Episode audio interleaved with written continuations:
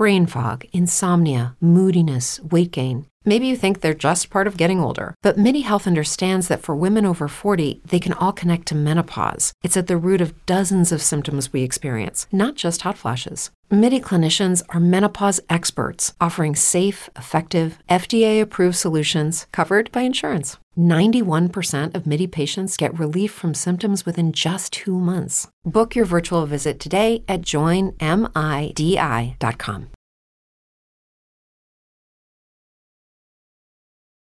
My Family Thinks I'm Crazy, a podcast where I, your host, try to give you some tips on how you can explain all this weird, wild, crazy conspiracy stuff to the people you love most. Because that's what I've been trying to do for the past ten years with no success. I've been telling everybody that our government is shady, but every time I do, my, my family thinks I'm crazy. The hollow earth, U F Os, aliens invading, pour it in the water, they swear skies daily. When I talk about these things, they think I'm crazy. There's no escaping anymore, the evil that we're facing. Illuminati mind control, they're sacrificing babies. The end of days, but anyways, my family thinks I'm crazy. What, they don't want to listen to you? No, they don't want to listen. They don't want to hear it. They're just like, oh, here we go, Mark.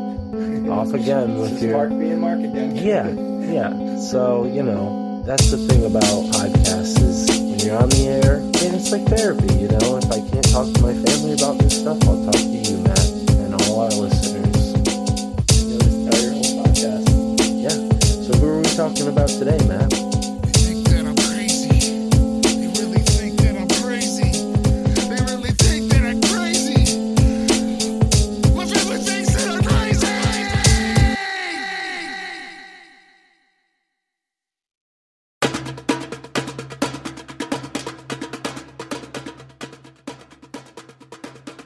Anthropologists and archaeologists estimate that man entered North America via a land bridge that once connected Alaska to Siberia about twelve thousand five hundred years ago. And since this idea has become authority, the surplus of contradictory evidence has become marginalized, derided, and ignored. And that's just one paradigm being called into question, with more and more evidence suggesting that intelligent life, human or otherwise, have populated this earth for potentially hundreds of millions of years. So welcome aboard on today's journey where Martin Ettington plays our guide as we journey backwards in time, exploring the strange realm of out-of-place artifacts here on Esoteric America.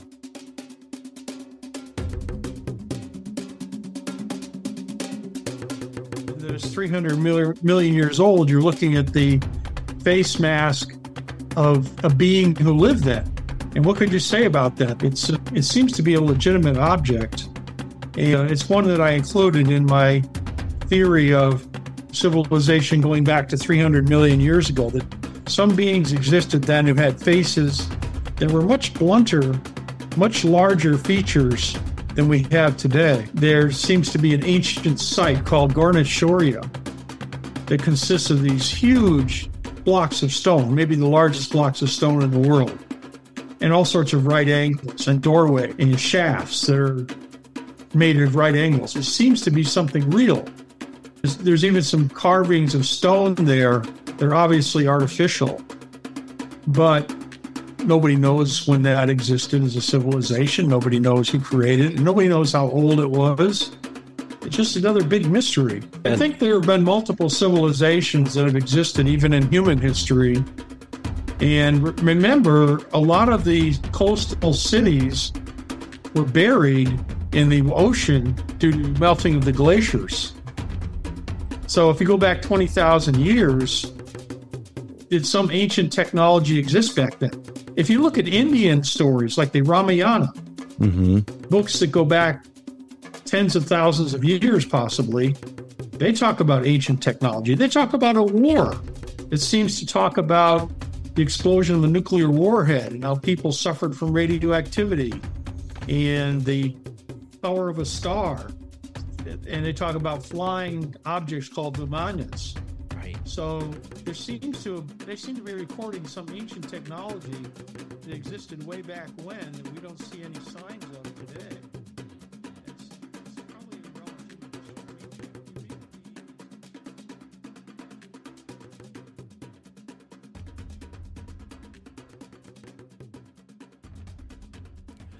All right, here we are back again on Esoteric America.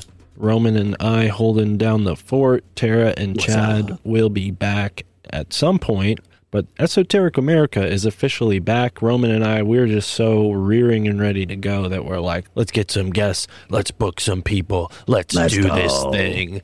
And here Esoteric we are. America. So we're not even going to spend a lot of time talking in this intro. We're just going to say, tell your friends about Esoteric America. Go to the YouTube channel, My Family Thinks I'm Crazy, on YouTube. That's where they're going to be for the near future. Maybe that'll change at some point in time. Maybe we'll get our own Esoteric America YouTube channel. But we're back, and we're growing, and you're going to love today's guest, Martin Ettington. He's the author of over one hundred fifty books. He's lost count himself. Ooh. Uh, he's written nearly a dozen books just on ancient history, and today we talked to him about his version two of the Encyclopedia of Out of Place Artifacts. We sort of based this episode around Rockwall, Texas, but this is a very loose episode of Esoteric America as far as the format goes. We will be going back to the original format at some point, but what do you think about that, Roman? Do you like the format change? Do you think that we should do more interviews like this, or should we have only talked about Rockwall, Texas, or, or Texas, that area? Because Dallas is over there too. We could have spent a whole episode talking about Dallas, I'm sure. Well, we've had fun in Texas before. We did a three-part episode series, uh, Tris Megistus series in Texas on Austin.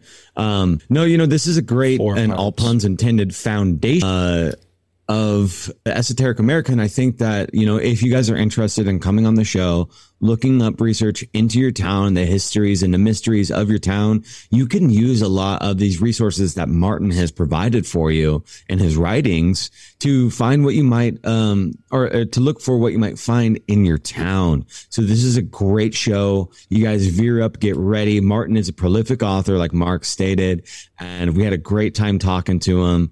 We go in on so many topics and so much ancient history in America that will blow your mind. So get ready, veer up, hit us up, Telegram, direct message, Instagram, YouTube comment, whatever it is you got to do to get a hold of us. We want to inspire you to look into your town. Come on, Esoteric America. We want to talk to you. Yeah, and it's very simple. Esoteric America podcast at gmail dot com. That's the best way to get in touch with us. That's the surefire way that we'll see your message. So yeah, just stick with that. Although Roman said all that other stuff, for now, just stick with that. Eventually we will have an Esoteric America te- Telegram and Substack and all that other good stuff. But for now, we're getting the wheels greased. We're putting the train back on the tracks. Chad and Tara will be joining us again, hopefully for future episodes. And uh, yeah, enough enough talking shop. Let's get into this great interview with Martin Ettington.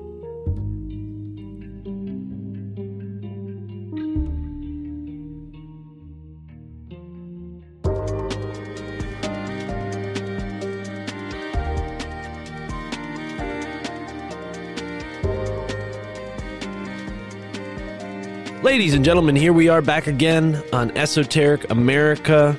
Roman and I are here with a fantastic guest who's joining us all the way from near Rockwall, Texas, and we're going to be talking about that along with many other very fascinating items here on Esoteric America. Roman, how are you today, man? Welcome back to the show. Thanks, brother. I'm doing great. Excited to talk about this very mysterious an intriguing underground wall that just has left archaeologists and geologists and even Scott Walter himself, you know, uh, uh, puzzled. So I'm very honored to speak with you again, Marty. We t- chatted with you on the Rising from the Ashes show um, when we were doing our Celtic and Druid month, because right. You've written a vast amount of books, one of them including Uh, history of Druid and some of the Celtic tribes. So it's an honor to see you again, sir. You're looking great and dandy, and I hope that life has been treating you fantastically. Well, thank you, guys. It's a pleasure being on again, and I've got an interest in many diverse, strange subjects, and that's where my books come from. If I find a topic interesting. I like to think other people will too. Absolutely. I got to ask before we really get into the details here, how many books do you have in total? It looks like far too many for me to count, right? Uh... well, I don't know the exact number, but it's over one hundred fifty. I really wow. started back in two thousand. I wrote a book about the scientific method and the paranormal and how you could adapt the scientific method to that. And then what really got me going was in two thousand eight, I was interested in the subject of longevity and immortality, and I saw these articles of people who supposedly lived well over the age of one hundred.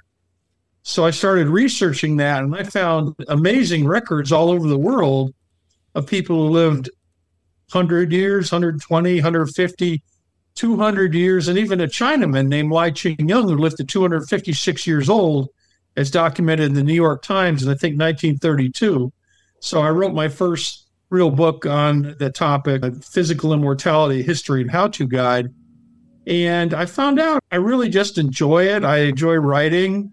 It's therapeutic to me. And I've also written some sci-fi, but about ninety percent of my books are what I call fact-based books on topics that most people don't like to go into or don't really discuss very often. Well, hence the title of our show, Esoteric America. Yeah, we like to find what's been hidden, what's been ignored, what's been uh, left just waiting to be discovered. Mm-hmm.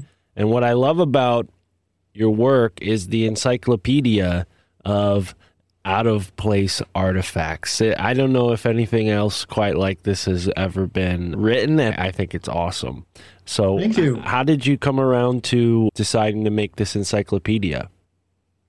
Well, I started writing a couple of books on ancient history, and I wanted to document how far back in history humanity goes, and I covered a lot of archaeological sites. And as I was researching that, I started finding different objects that had been found that didn't make any sense, like the Baghdad battery, batteries made several thousand years ago when supposedly we didn't know anything about electricity, or the Antikythera mechanism from Greece found off the shore, which now has been documented mm-hmm. by many scientists as to be one of the first most complex uh, mechanical objects built a couple of thousand years ago.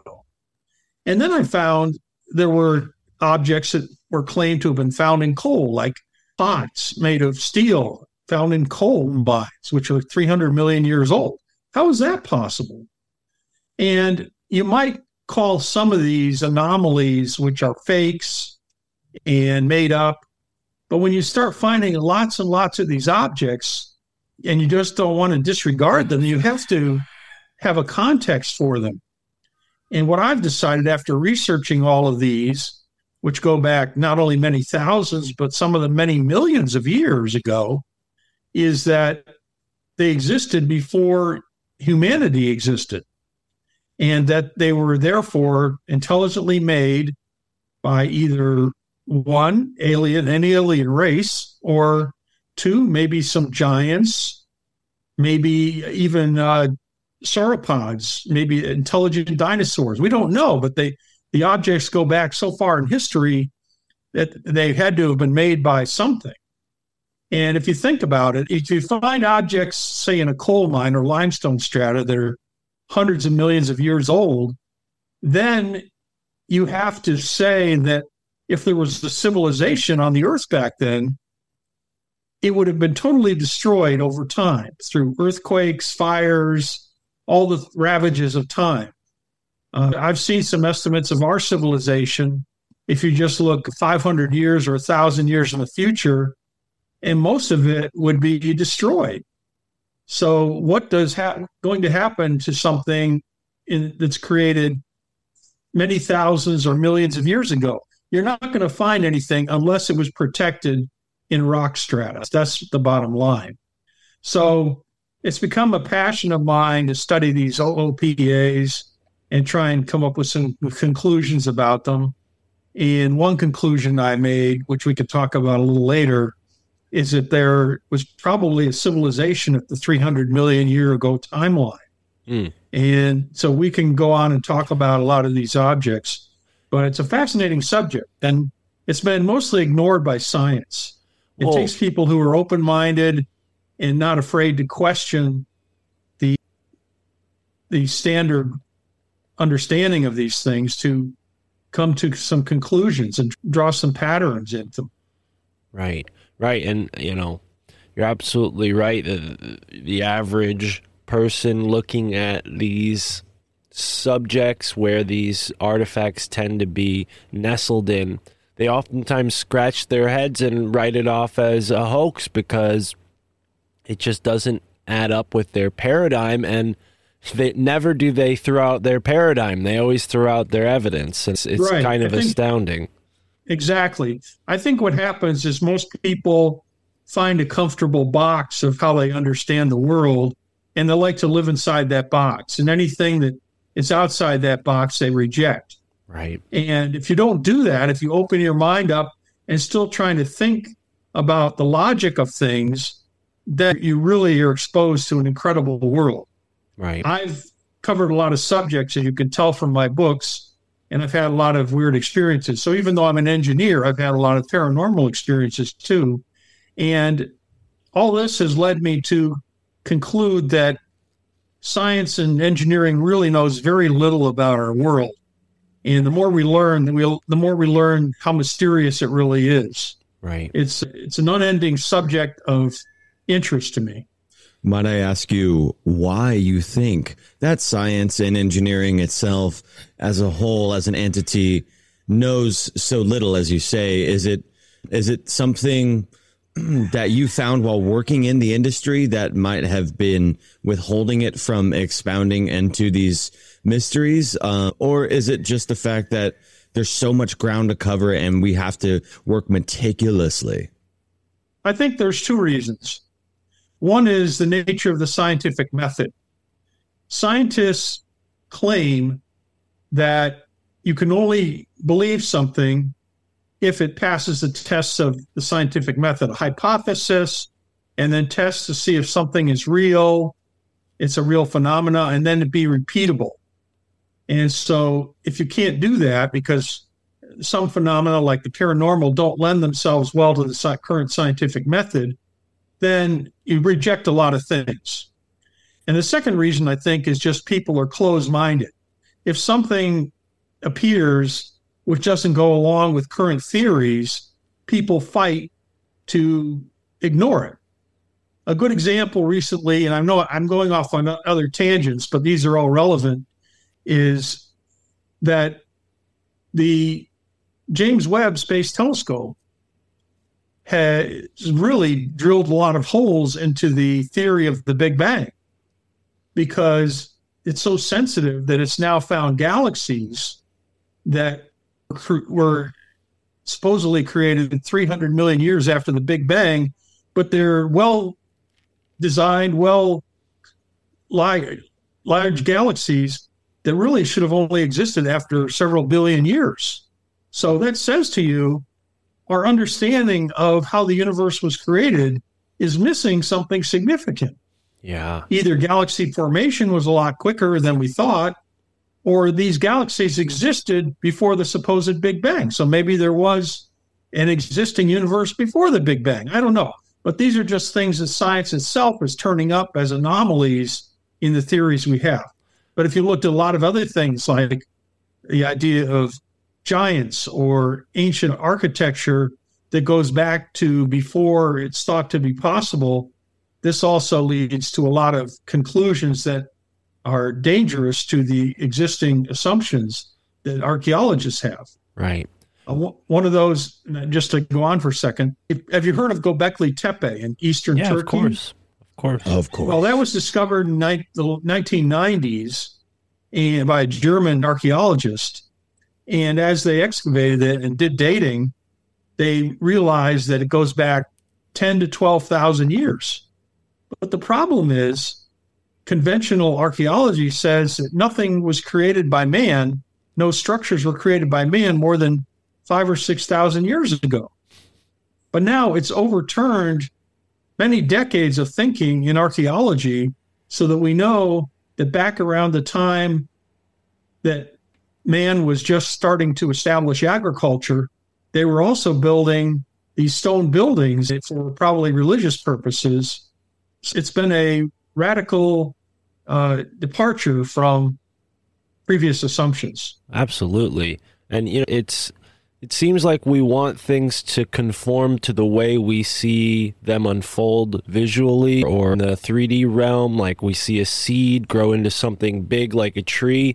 But what's not obvious in that relationship is all that information, that infinite information that's packed into that seed, you know? And mm-hmm. I wonder if, you know, and this kind of skirts the line of creationism versus evolution, but I wonder if it's almost like, you know, we as humans just, we're still wrapping our head around this idea that things don't work in that linear way when it comes to our place in the universe and how we got here. It wasn't this seed to tree relationship where we started off as this small little nothing and exploded into this big something.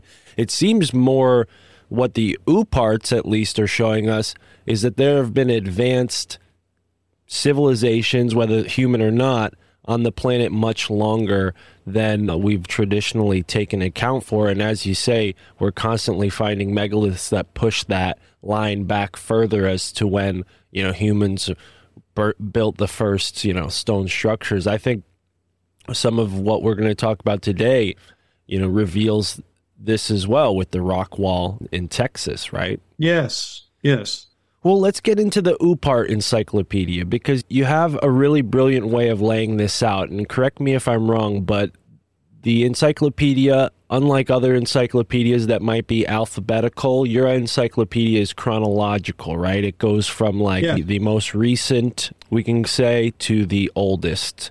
But yeah, I'm looking at some of the newer ones here, or the more recent out-of-place artifacts, and a couple come stick out. You know, as I've heard of them before, the Piri Reis map, Kensington Runestone, even the Cambodian Stegosaur.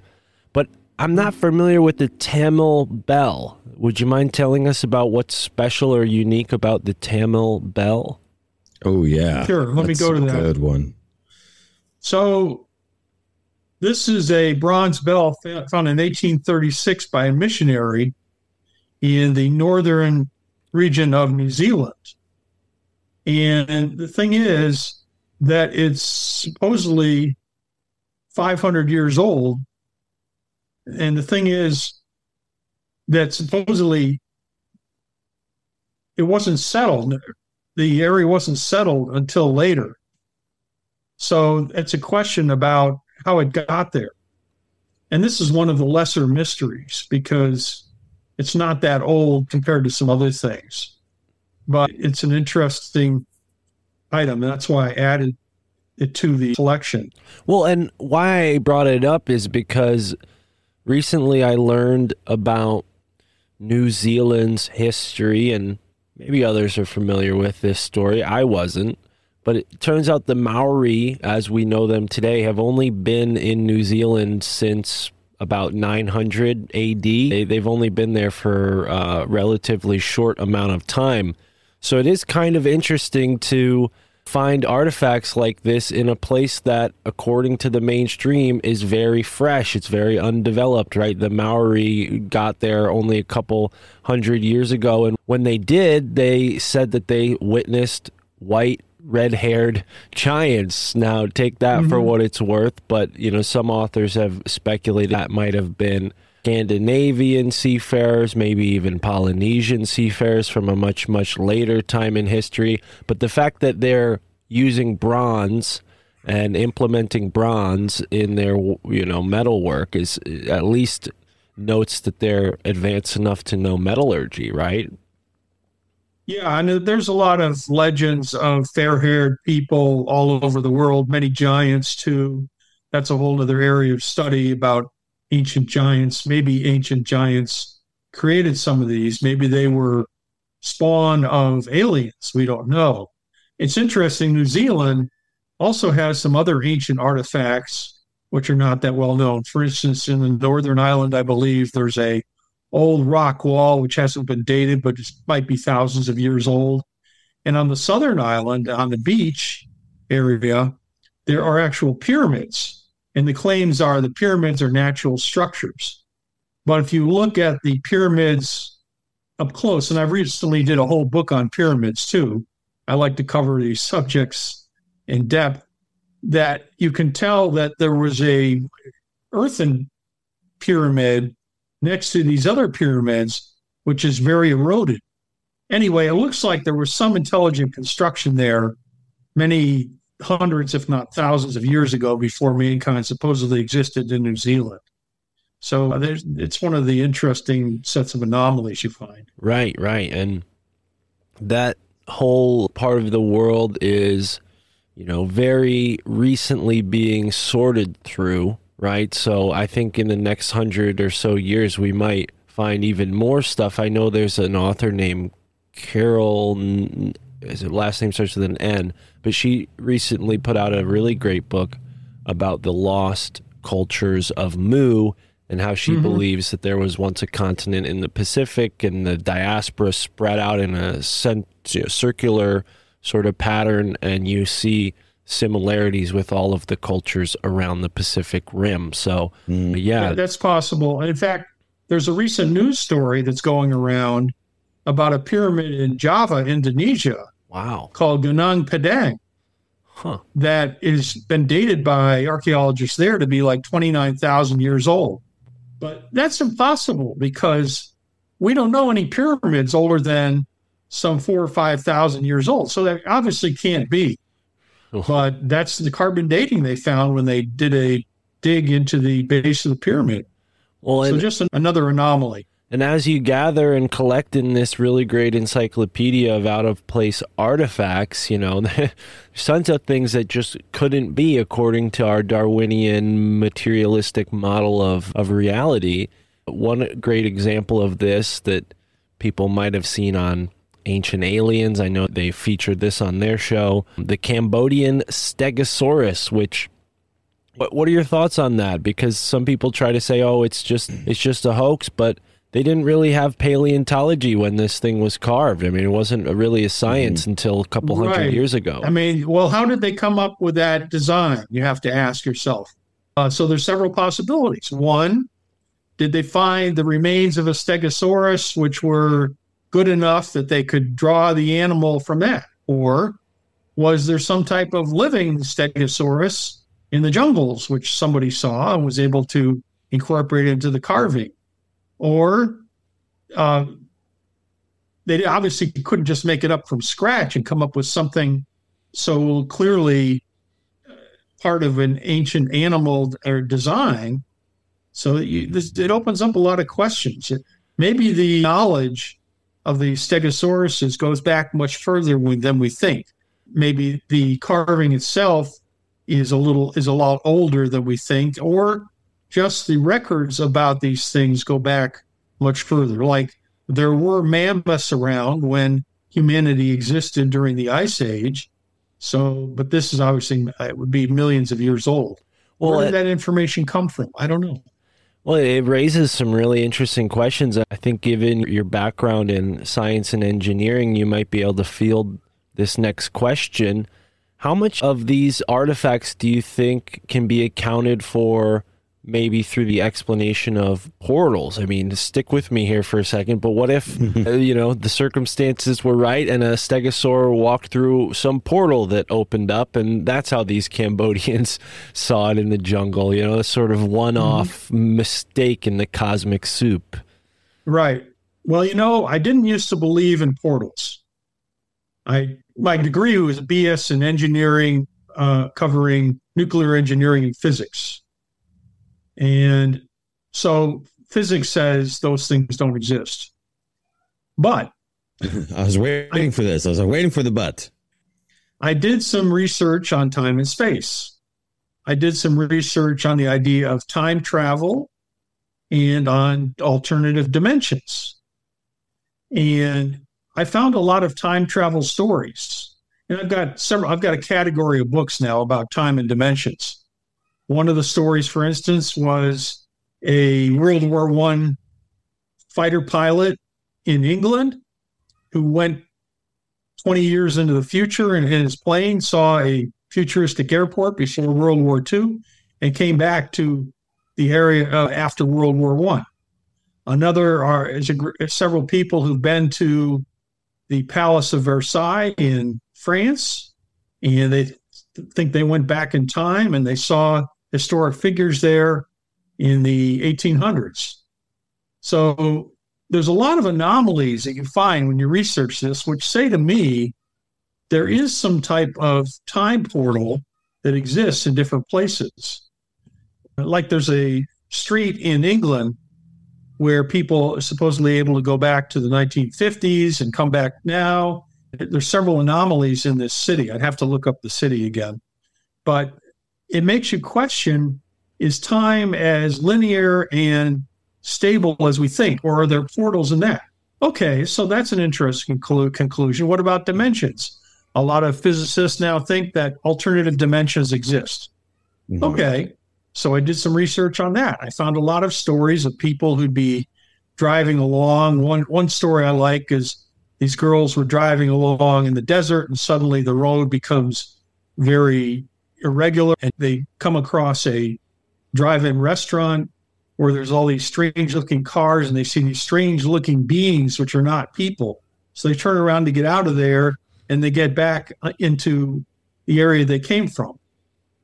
Or people who've gone to on a drive and they've seen a place along the side of the road which seemed to be out of fifty, seventy-five years ago.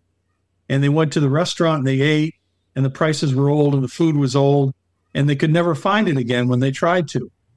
There's a lot of stories of people seeming to cross into dimensions, different dimensions. Typical ones are somebody remembers that things look like a certain way in their room, and they wake up one morning and find out the colors are different, the room is laid out differently. They go to school and they find that there are different words and different slight hi- history changes.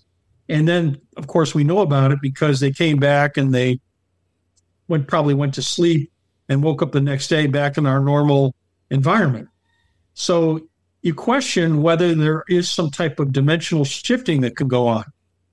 So like I did a book about Sasquatch or Bigfoots, and I found that the research on them, and there's even some graphs, show that there's been thousands of sightings in this country over the last century, literally thousands in almost every state. But when you try and track down where they are, there's a few pieces of evidence that they might have been living in the woods somewhere. But generally, you can't find anything.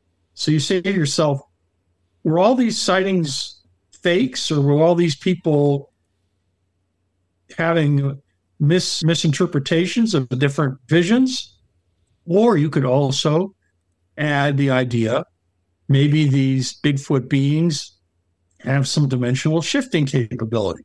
Maybe they came from another dimension and went back. Oh, another story. You talked about, uh, Roman, the interview we did before on the Druids. Well, the ancestors of the Druids are called the Tuatha De Danann, and they were supposedly gods who came to Earth. But one of the things they talk about a lot in Ireland that's from that history is the other world. And I've written about the other world. And the other world seems to be another dimension that they lived in and that they can go back to. And there are stories of people who've gone to the other world and came back. And even though they went to the other world for what they thought was only a few weeks or months, they came back and it was many years or decades.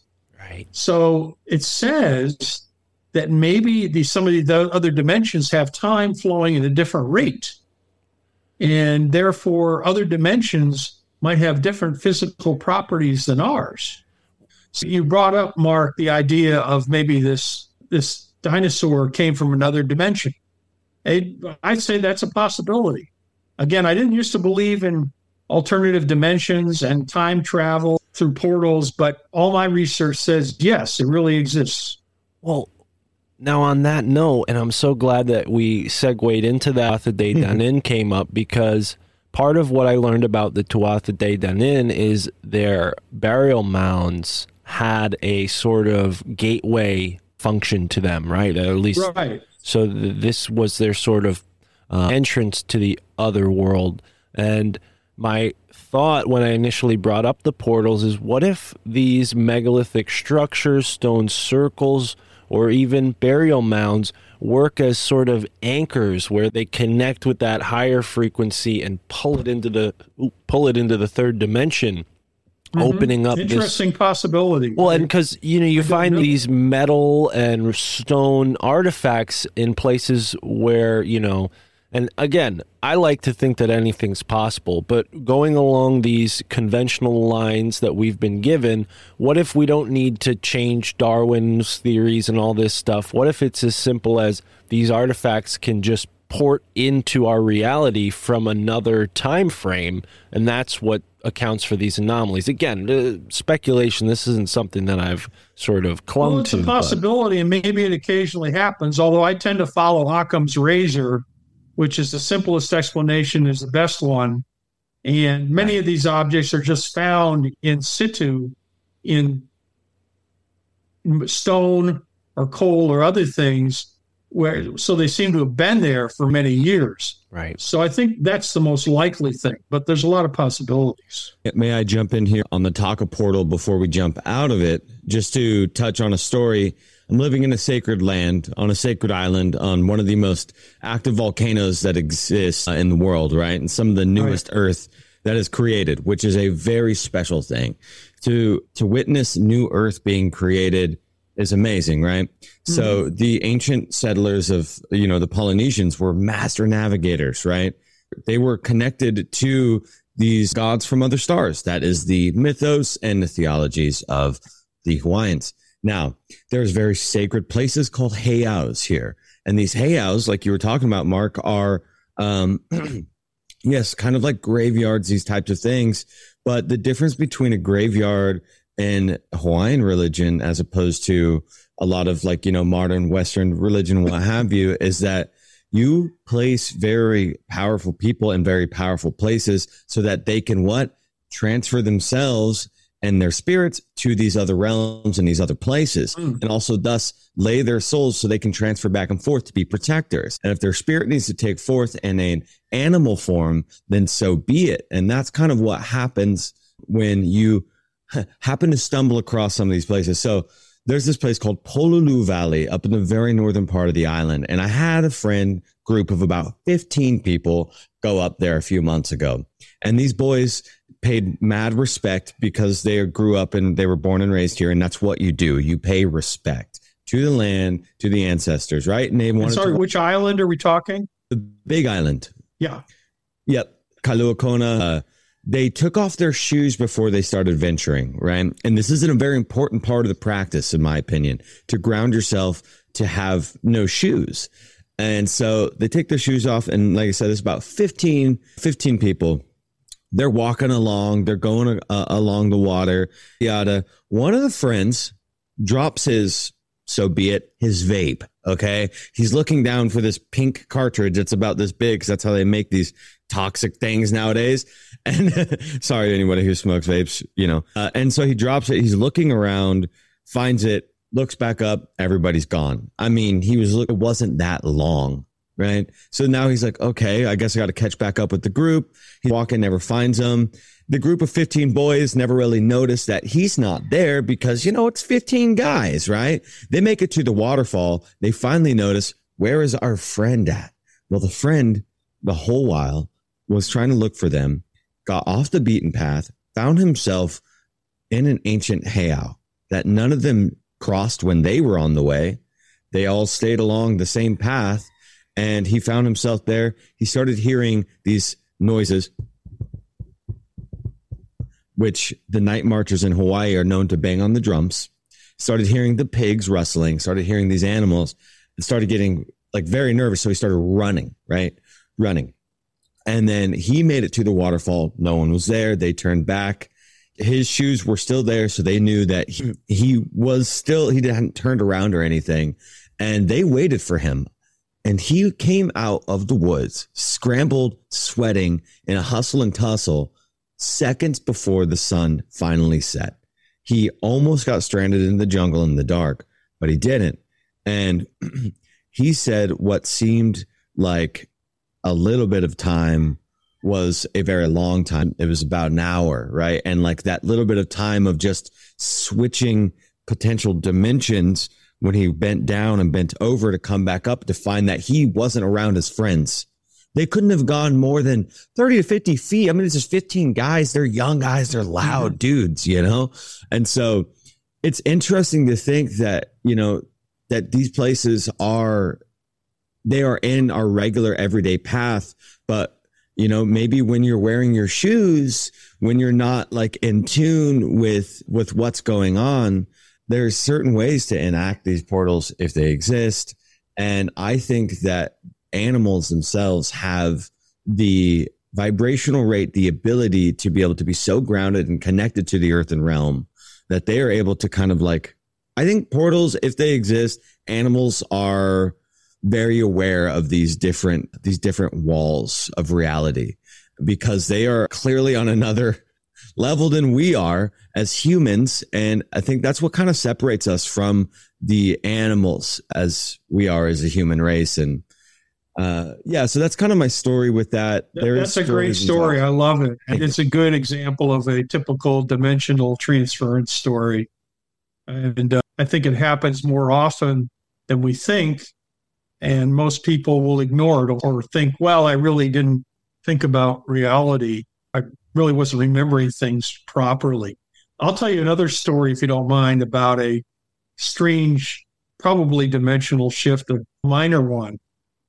This was really weird. And I watch things around me pretty carefully. I'm a pretty analytical observer. So I had an apartment back in California. I've now moved to Texas. It was in San Pedro, California. And I used to have a cleaning lady. My mom's cleaning lady would come over and clean my apartment every once in a while when it got too grungy. So she was supposed to come over one day. And my son was also staying with me, I should say. So I get up early and I walk into the main room and I see a strange cell phone. Okay, whose phone is that? Is it my son's? So I pick it up and I look at it, and it's got a particular picture on the screen. And held it all around. It was a real cell phone. Okay, put it down again. When my son gets up, I ask him, "Was your that your cell phone out in the family room?" He said, "No, not me." And okay, whatever. Then um, I don't. I kind of ignore it. And later on that morning, the cleaning lady comes and I asked her, do you know whose phone this is? She says, my phone. I just put it down there. Remember, this is several hours later. I said, do you mind if I look at it? She said, okay. And I pick it up and look at it. It's the same darn phone. Same exact phone, same picture on it. I said, are you sure you just left it here?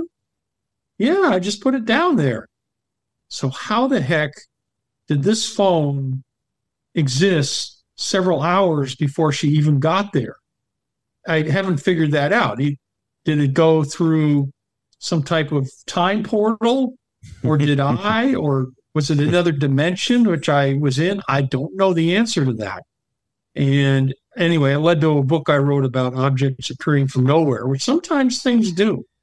Hmm. By the way, I think my cleaning lady was so weirded out about this, she never came back. Oh, wow. So, but it's an interesting thing. Recently, I had something else happen to me. Tell us. Which you might just call a memory aberration, but it was strange enough that I noticed it. And what it was, my son and I were going to go see the movie Napoleon. And I made reservations to go see it. And it was to be, the time was to be at ten thirty in the morning. And I remember it being ten thirty, and I remember texting my son that we would go to a ten thirty show. So the next day, when I'm looking at it, it says the show time is ten forty-five. And it looks at my text, and it says ten forty-five.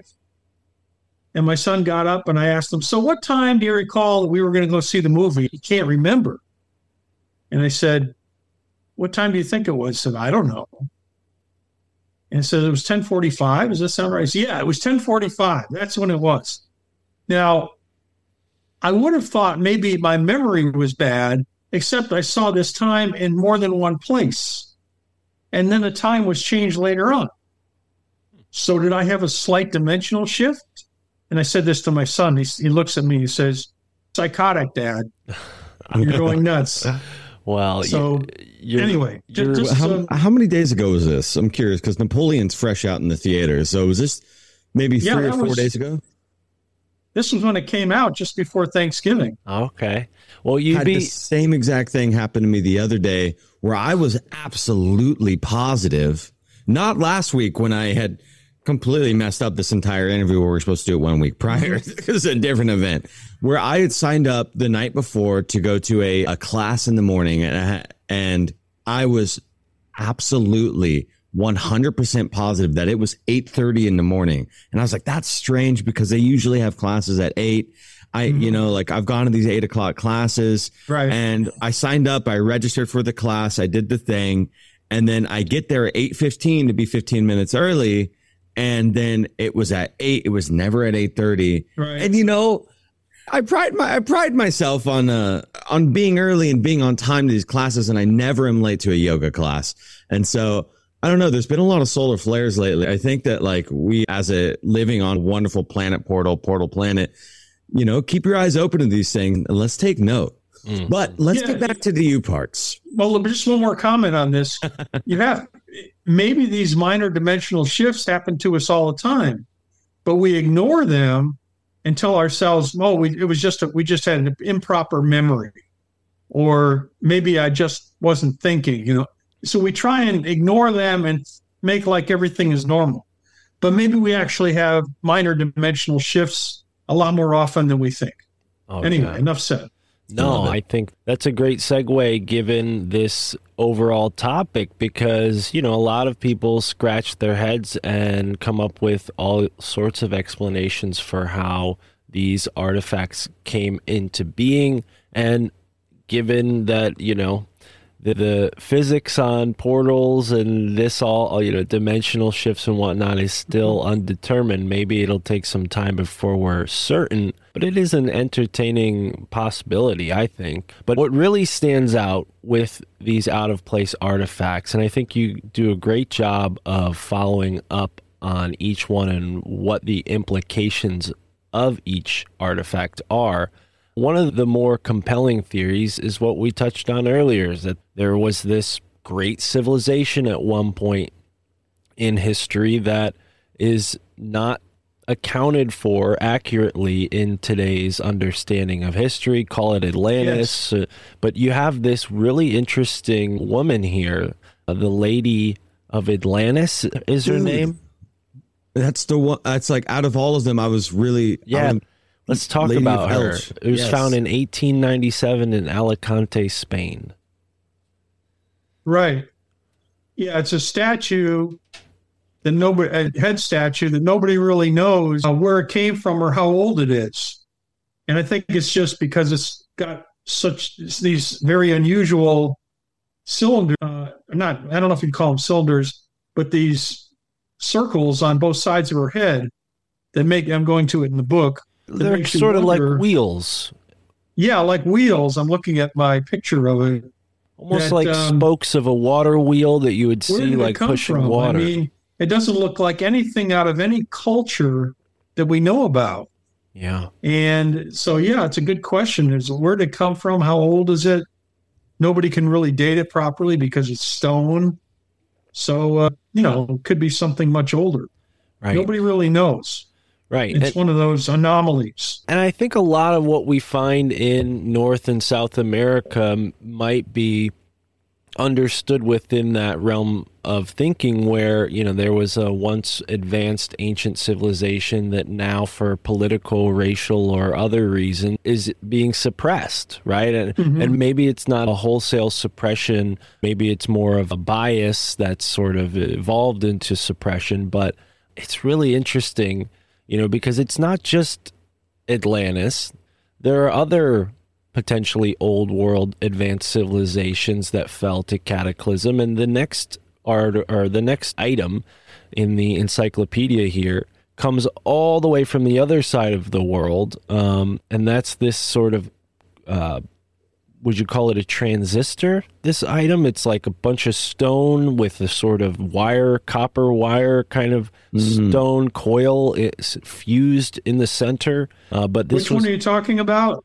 Well, this was this is uh, two point twenty, an ancient transformer, twenty thousand years old, on the territory of Kosovo in the area of the Shar Planina mountain range. Right, right. I'm looking at the picture of that now. It's fascinating. It definitely looks like... Oh, go ahead, please. Well, I don't know what exactly what I'd say, except it's something that doesn't look like it could have been made by historical humanity in ancient times. It's very strange. It does look like a transformer. We don't really know. But the date is also questionable. It's another one of these anomalies that should not exist. And that's why I included it, because it's been studied. It's been... X-ray. There seem to be different pieces of it, the electric, electrical spark plug or something. And that's another anomaly, by the way, a spark plug found in stone in California. But this one is also been studied and seems to be some type of uh, phased power struck like a transformer. Right. Should not exist. There Should not exist at all. These really this interesting one. Circular indents, evenly spaced, uh, and you have a uh, sort of schematic here comparing it to, I guess this would be like in a modern electrical circuit where you have right. the power source and then the ground and then neutral and the three phases of, of what the different gauges of power possibly, but... Yeah, it's very fascinating. And it, again, yeah, I think there have been multiple civilizations that have existed even in human history. And remember, a lot of these coastal cities were buried in the ocean due to melting of the glaciers. So if you go back twenty thousand years, did some ancient technology exist back then? If you look at Indian stories like the Ramayana, mm-hmm. books that go back tens of thousands of years, possibly, they talk about ancient technology. They talk about a war.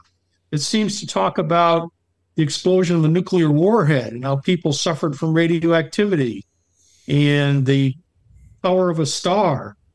And they talk about flying objects called Vimanas. Right. So there seems to they seem to be recording some ancient technology that existed way back when that we don't see any signs of today. Mm, mm. It's uh, it's probably in the realm of human history. I mean, humanity is considered two hundred thousand years old, modern Homo sapiens. But in that time period, there could have been multiple levels of civilization that existed that we don't know anything about. Oh, absolutely. Uh, yeah. And, and you mentioned the point earlier about how fast things decay and what, you know, what's left behind is really only stone. So something like this transformer that seems to be completely stone, you know, and there's some composite parts there built into it, but for the most part, it's stone. Uh, mm-hmm. You know, things like that, I would imagine be easier to find, but it really, I think it sheds light on what we as humanity used to think of as myth and superstition or spiritual allegory. Yes, I think many myths about ancient races uh, go back to something that existed originally. It was real. Right. Um, for instance, in, in I think it's the Urals in Russia, there seems to be an ancient site called Gornaya Shoria that consists of these huge blocks of stone, maybe the largest blocks of stone in the world, and all sorts of right angles and doorways and shafts that are made at right angles. It seems to be something real.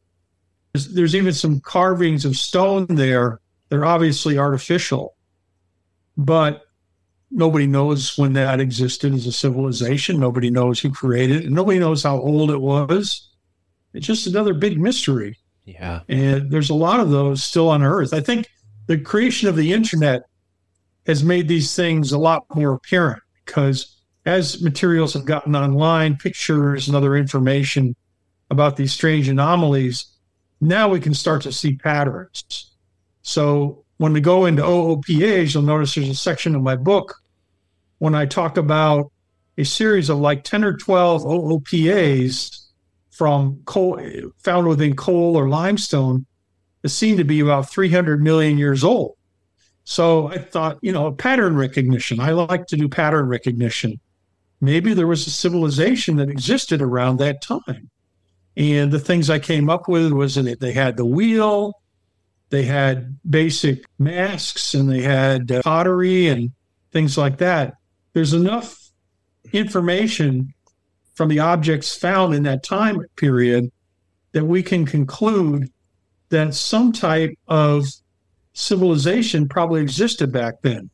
I mean, mechanical parts, a wheel in the wall of a coal mine, an iron pot from Oklahoma, well, and mysterious and, bells, golden threads. And I do want to get to that because we still are in the realm of the past five hundred thousand years. We haven't gone... Oh, I didn't mean to skip ahead. No, it's fine. I, I Listen, Marty, you've done great work. We're following your lead Thank here. You. We're following your lead. So, but no, I just want to keep it on track for the audience. And I feel like we're building a picture here.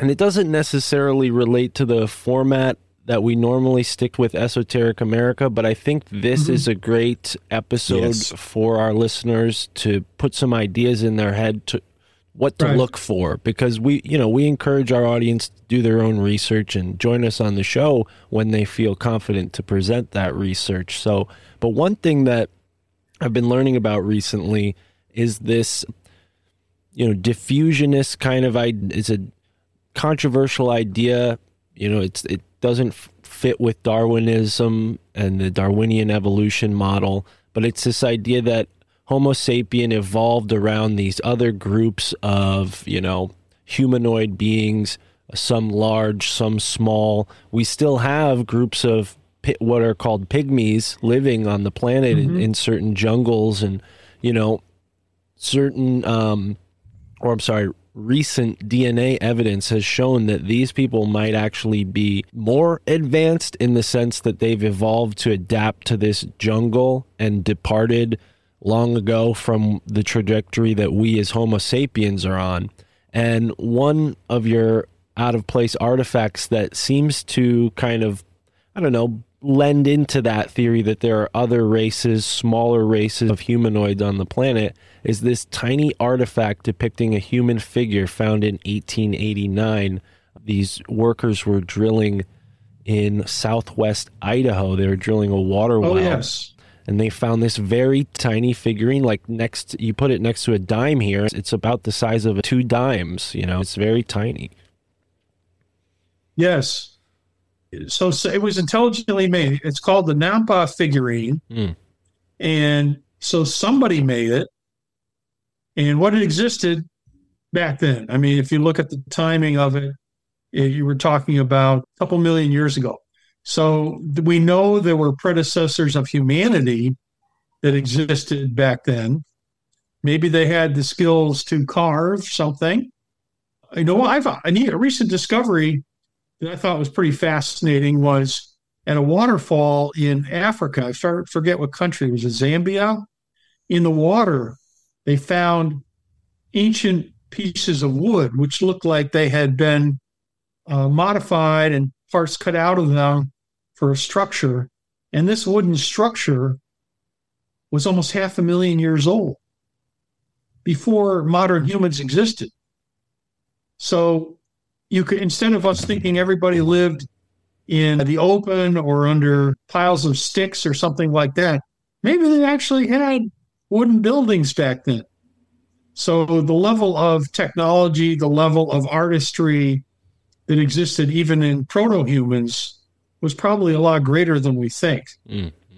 And so it says to me, again, we have a, we've only uncovered the surface right. of what civilizations and peoples really existed uh, before modern humanity. Absolutely. And, you know, just accounting for the human explanation, you know, I think really it's only one part of the recipe. I think there's this whole, you know, you call it ultra-terrestrial, extraterrestrial, what, whatever your preferable, you know, understanding. Some people prefer that they come from other planets. Other theories say they've always been here or they're in the ground somewhere. They're mm-hmm. underwater, right? And when you find these, just advanced technological artifacts that defy at least our understanding of where humanity was, what they were capable of uh, creating at, at these time periods. It makes you wonder, yeah, was there some sort of advanced group of others, whatever they are, gods or aliens, moving around on the planet, uh, you know, in full view or maybe in secret? I mean, again, yeah, that, I, that's a debate I, it's, too. It's interesting because one subject leads me to another. Right. So when I started doing ancient archaeological sites and the whole subject of ancient aliens came up, and this, of course, this is there's been a lot of T V shows and a lot of documentaries on this subject. I wrote, I did research and wrote a number of books on aliens and U F Os. And to me, it seems like since it, for, let's go back to what we know about our galaxy. We know our galaxy is billions of years old and has several hundred billion stars. And now we know from telescopes and space probes that most solar systems have planets. Most stars have planets. So you could start to draw out that, making some other assumptions, maybe there are millions of intelligent civilizations in our galaxy. And given the times frame that the galaxy has existed, some of those are obviously billions of years old, maybe millions of years old, older than humanity. So they must have visited us in the far past. And they probably visit us today, but their level of technology is so high that they can hide themselves from us using their technology. I mean, our, we're just discovering how to use invisibility in our military. Right. And this technology has got to be very ancient. Well, that leads us to the thought and the theory that's been expressed by many different folks and even in various religions and mythologies that this group of beings from other places, the stars, had a hand in creating humans, or at least the modern, what we are now. And one of the artifacts that might reflect that is this high-tech genetic disc from about six thousand mm. years ago. What do you think of this? I mean, when you see certain artifacts like this that seem to portray a very advanced level of something like genetics, do you think it lends credit to those theories that, you know, these aliens or who these other beings had a hand in creating modern Homo sapien? I think it's a definite possibility. I mean, there are some writers who claim that the Nibiru, the ancient people from the Bible and earlier, were creations of the gods, and we're just learning about modern genetics and how to modify it. And it, as you take the knowledge of that going forward, maybe five hundred years, even a thousand years, which is not that far in terms of how these, old these races may be, yeah, you could certainly create an intelligent race, and you could populate a planet with it. Maybe they did it because they wanted us to mine precious metals or something. I don't know, but uh, it's possible. It's, again, most anthropologists would say not likely because they find a lot of human ancestors, and we're just one of the most recent of those. But it's definitely possible. There's evidence of ancient giants. Where did those come from? Were those created by aliens? I don't know. Uh, it's a question. Yeah. But more and more from all the research I've done, I believe that aliens have visited this planet not only in the recent past, but the far past. And they exist, they've come to this planet today, but keep hidden from us. Right. As you know, there's been a lot of revelations lately in the U S Congress that many pieces of technology and evidence about aliens and U F Os have existed and have been kept secret over many decades. So I think it's all part of the, the matrix of possibilities. I just think you have to look at what's the best explanation. Mm-hmm. Yeah, absolutely. No, I think it's something that we contemplate a lot on my show, My Family Thinks I'm Crazy, and mm-hmm. Roman's show, Rising from the Ashes. And with Esoteric America, you know, we like to focus on America and uncovering this hidden layer of story right. that's right underneath the precipice of American history. And, you know, whether ancient or not, aliens certainly, you know, showed up on the world stage here in America in a pretty big way with Roswell and the media and the movies. Mm-hmm. And America played a big role in popularizing this whole concept, which I'm sure makes you wonder, makes me wonder if there's something about North and South America that, uh, you know, just inherently gets people thinking about these beings. And maybe they're more common here than in other parts of the world. But but we are talking about America in this show. So I want to, you have so many great artifacts in this encyclopedia. We can't talk about all of them. So I want to I want to skip towards some of the ones that are more American-centric. We did just mention the Idaho finding, that little right. clay figure. And that was, what, two million years old? Two million years ago. Wow. Okay. So, and I'm going now even further. So here's the Guadalupe woman, twenty-eight million years old. What can we learn about the Guadalupe woman? Now, this is in the Caribbean islands, but uh, definitely a part of the esoteric the America. Landmass. Yeah. Yeah. What number is that again? That's three point eight. Chapter three, section eight, page eighty-seven. Estimated to be twenty-eight million years old, and it was in the British Museum for many years.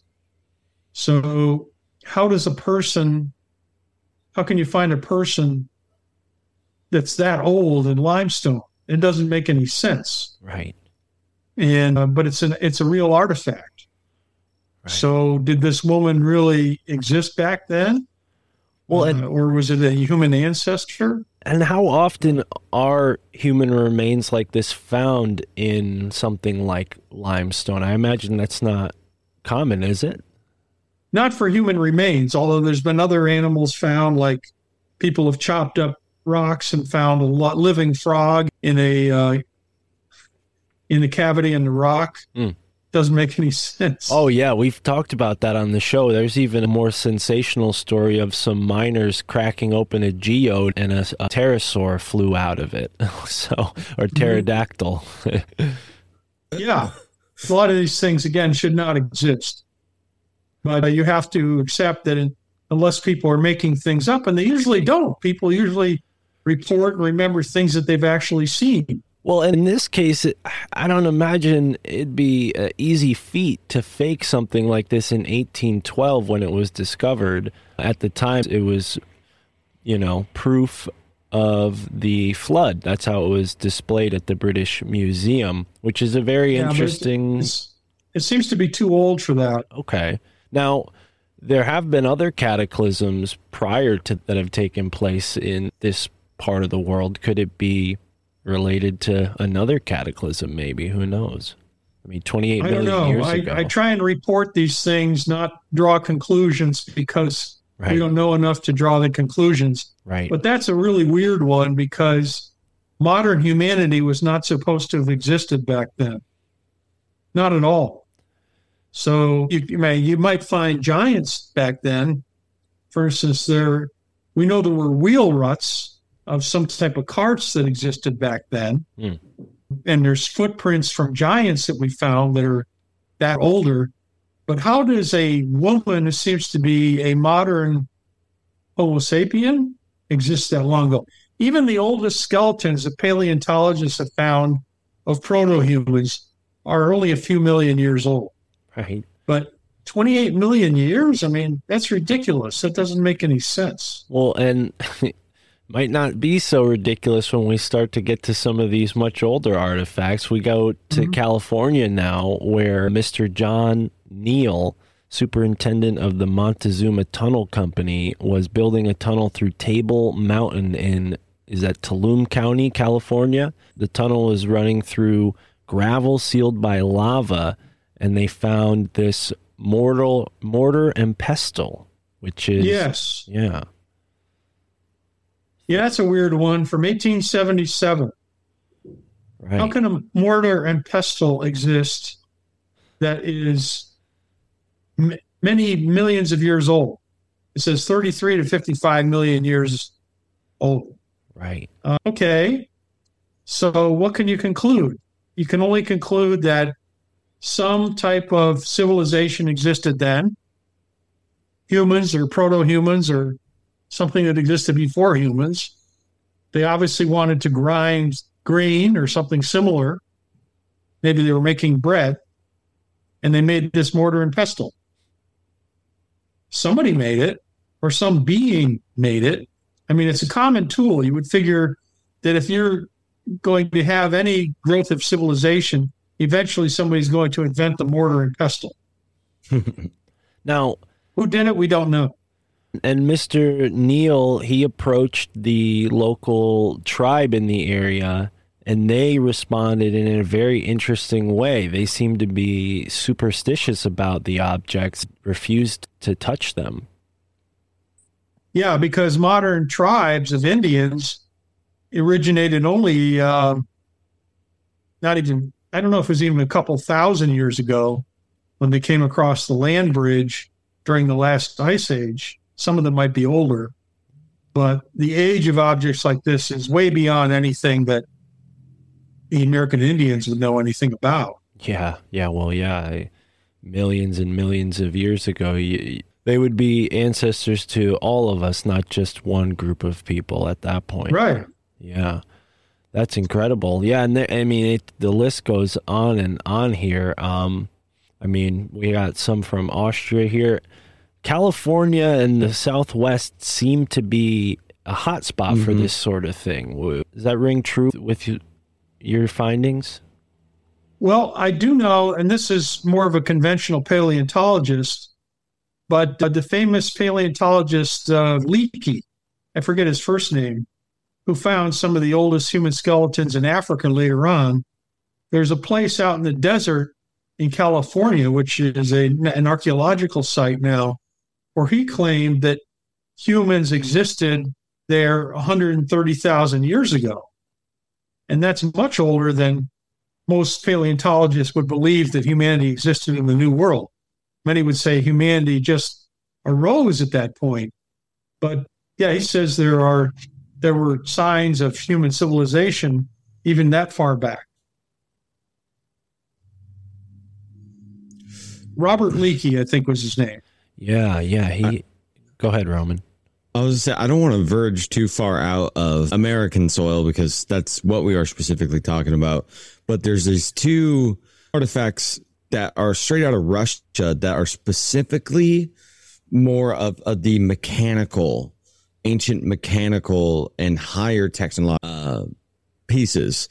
Like we have here the microchip found in stone that's dated back to two hundred twenty-five million years old, and then the ancient mm-hmm. mechanical objects, whiwhich are dated to four hundred million years old, both found in the Russian region. Right. Um, and what I've found in years of doing some research is that when we were able to find things that the Russians are want letting us know, it's only because they're letting us know. They actually hold things very high and tight to their to their people. Uh, but I find that fascinating because it's kind of like you find certain things in certain parts of the world that are more associated with each other as opposed to them being like sporadic and random.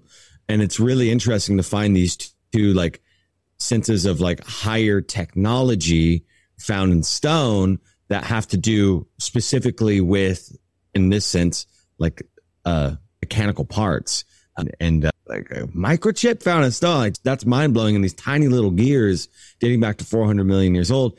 And what I've discovered is like Russian scientists have always kind of been ahead of the game comparatively to here in the West. So that's kind of weird and interesting too on its own.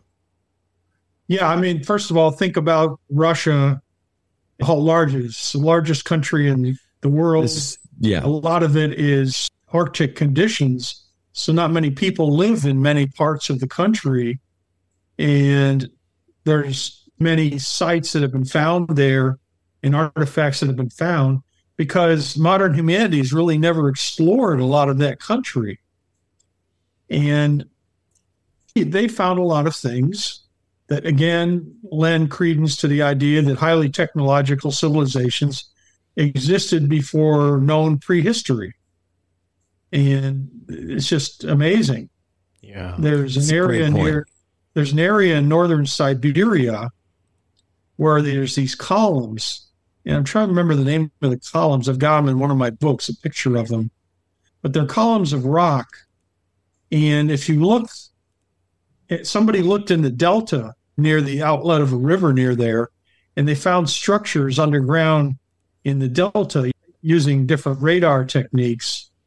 And you start to ask yourself, was there some type of city or something here? And when you look at these columns of stone, you can almost say to yourself, were these some types of fossilized towers in the city way back when? I don't know. But again, it's an area that not many people go to, so there's a lot of anomalies that exist yeah. there.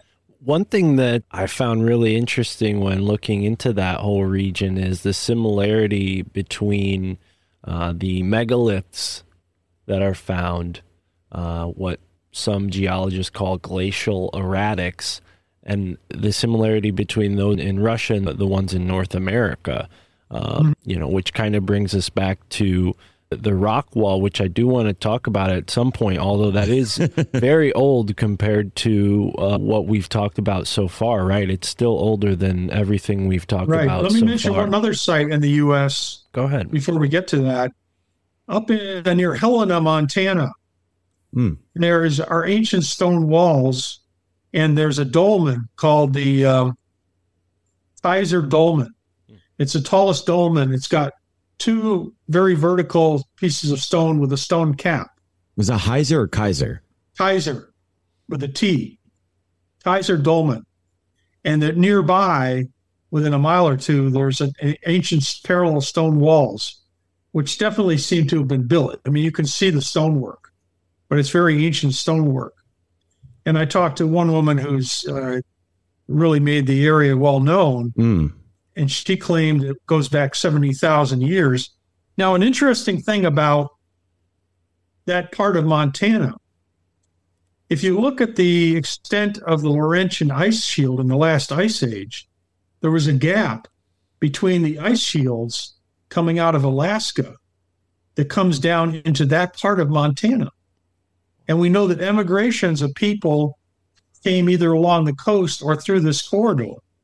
So maybe, possibly, this area was something that was built as kind of a welcoming site or civilization for people coming over from Asia way back then. It's There's still a lot to explore there. I hope to get up there one of these days.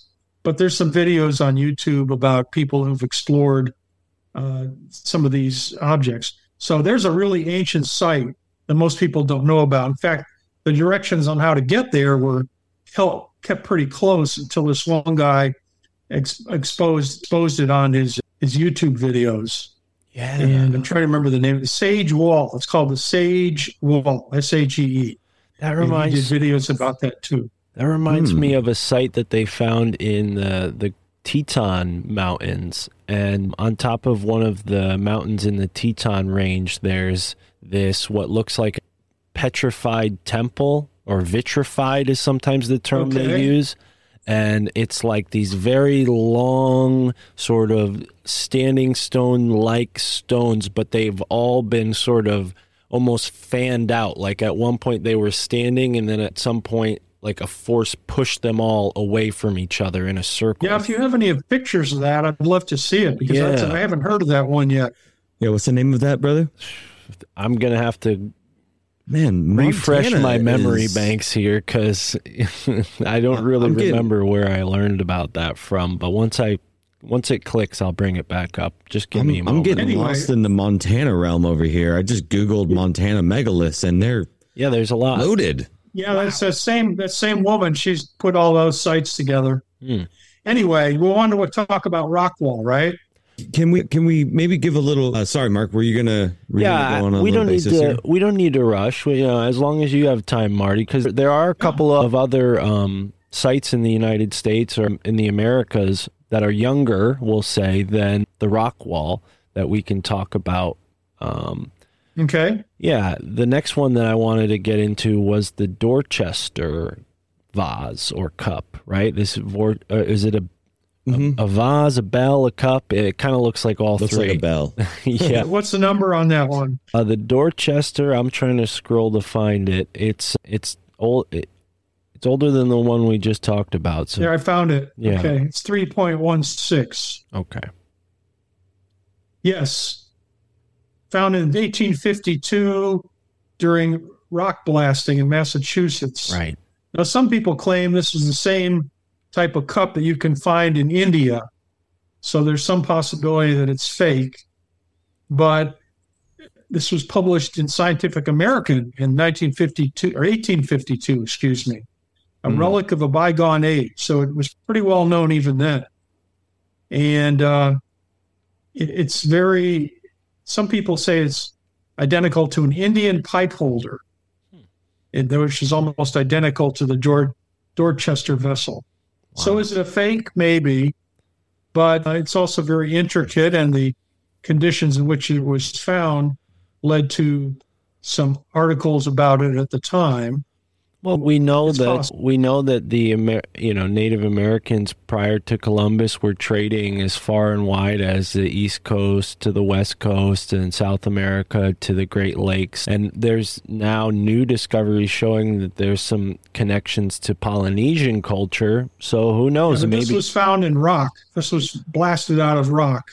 Right. They're probably not local Indians. Yeah. Yeah, that's right. But it is millions and millions of years ago before all that. Good point. Ancient Indians. Yeah. I, I will touch on it really quick, if I may. Go just ahead. just the, the pure look of it and how it's built. To touch on, I love Indian culture. I love the Vedic culture. I think there is a lot of ancient truths to be held in these texts that are symbolic stories. Mm-hmm. They're told in beautiful allegories. And like you can meet... Uh, read the Bhagavad Gita time and time again, and just it's it's beautiful, right? So anyways, the shape of the bell, that bell-like shape is sacred shape. It is a geometrical phenomenon that held something of a higher frequency, potentially dimensional shifting, um, and the use of bells and spiritual practice in ancient times is very prominent, and it held high spiritual value. Um, and the fact that this is shaped like a bell and they call it a pipe holder might be also veiling the fact that it could have been used as a resonance tool. Um, and these resonance tools are something that could also be of use for what we were talking about earlier, dimensional travel. And mm-hmm. the shape of a Vimana was also in the sense of the shape of a bell. You also have the good old I hate to bring it up, but the Nazi bell, right? This thing that was being created, oh, yeah. to be, uh, made as a as an ancient um, Indian relic too, this electromagnetic, antigravitic type of machine. And so the fact that this is found in Pennsylvania in rock blasted out is fascinating. Massachusetts, Massachusetts. Massachusetts, my apologies. It's all right. And well, so I just wanted to touch on that. Theories there. I'm not going to say they're right or wrong. I think there's some interesting theories, and we need more theories about how some of these things can exist. Right. Well, and, you know, again, we're not trying to uh, draw any conclusions here. Yeah. I think Roman and I'm, I I'm just get excited. we Roman and I just get most of the time. To be fair, maybe this is an object that was totally fake. Maybe somebody went to India and found this bell and put it somehow into the rock. Well, and it was found. So At yes, the, that's a conventional explanation of maybe it was totally fake. Maybe some of these O P As are totally fake. Well, when you take them as a group, you can't say that. No, I agree with you one hundred percent. And uh, as a New Englander, uh, I know full well that back then there were tons of people who lived in New England that were seafarers. They were going to India and places like that. Mm-hmm. And so it's possible that the artifact could have made it, you know, by way of ocean. But I doubt it, given... especially given the older similar objects that have also been found in stone. And we're going to talk about right. that. But as we're here on, on the East Coast, there's another East Coast artifact, the iron mask of a face. Now, it just says that this was found in a coal mining area of Appalachia. So I would imagine that's probably in the central, you know, south area of the Appalachia. But... any thoughts on this? Because this is a really, really interesting mm. kind of artifact. Yeah, you have because the, the number for that, I think, it's four point one. And why I wanted to touch on it is because, you know, something like a mask of a face can tell us a lot about the people who made this mask, right? I mean, we can imagine their yes. reflecting. If you their, believe their that image. This is a real object and that it's three hundred million years old, you're looking at the face mask of a being who lived then. And what could you say about that? That the features are much blunter than a modern human. Right. I mean, it doesn't look like a modern human face because mm-hmm. the eyebrows are blunt, the nose is big, the lips are blunt. So, but it was some being that existed back then and that the mask was made of. Yeah. It's really interesting. It's the only one I've seen that would indicate what type of being actually existed at that time. Right. It's uh, it seems to be a legitimate object. And it's one that I included in my theory of civilization going back to three hundred million years ago, that some beings existed then who had faces that were much blunter, much larger features than we have today. Mm. It's it is really it, fascinating. Do we know the dimensions of this at all? It's kind of hard to tell just from the picture. No, let's see. I don't know. Does it state the dimensions on there? It doesn't. Maybe I can do some further digging, though. Does it have a ruler in the photo of it? Does it have any scale in the photo? No. No? Okay. Huh. I mean, I suppose we could do more research. Maybe we'd find out more. Yeah. Well, I imagine it says it's a large, heavy object, so I imagine it's probably large enough to fit over the average person's face, you know? Yeah. Um, yeah, I'm wondering if it's bigger. That's my only thing. I'm like, ooh, if it's... yeah.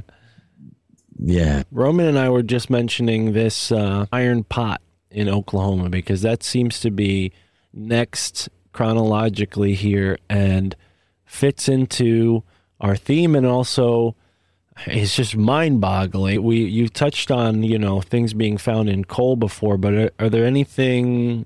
Is there anything unique about the iron pot from Oklahoma comparatively? I'm sorry, give me the number of that, if you would. Yeah, that's four point six. It's three hundred twelve million years old. four point five, four point six. Oh, yeah. This is one you see in a lot of articles and a lot of documentaries because it's so well documented. It uh, was found in coal. There were affidavits written. You can see some pictures of that also. And let's see, what when was it found? It was found uh, in eighteen ninety-one. So it's been around a while, and I've seen some pictures of people holding it. It's not a big pot. It's only um, no. four or five inches across. With something like an iron pot, you know, we understand metallurgy. We understand how things, you know, can be shaped like this. How do how do how does the process of dating something like this begin? Because you said this is well documented. So, I mean, for the laymen and well, people like me, it's who well are documented in terms of the strata they found it in. Okay. And that because it was strata that began, that came from three hundred sixty to two hundred ninety million years ago. Right. So that's so a layer. On it. They it's a layer in the earth, and they measure the distance of it, the depth of it, and determine its age. Right. In fact, the last sentence I had here was, the Wilburton coal mine is about three hundred twelve million years old, according to Robert O'Fave of the Oklahoma Geological Survey. Right. So. Wow. Yeah.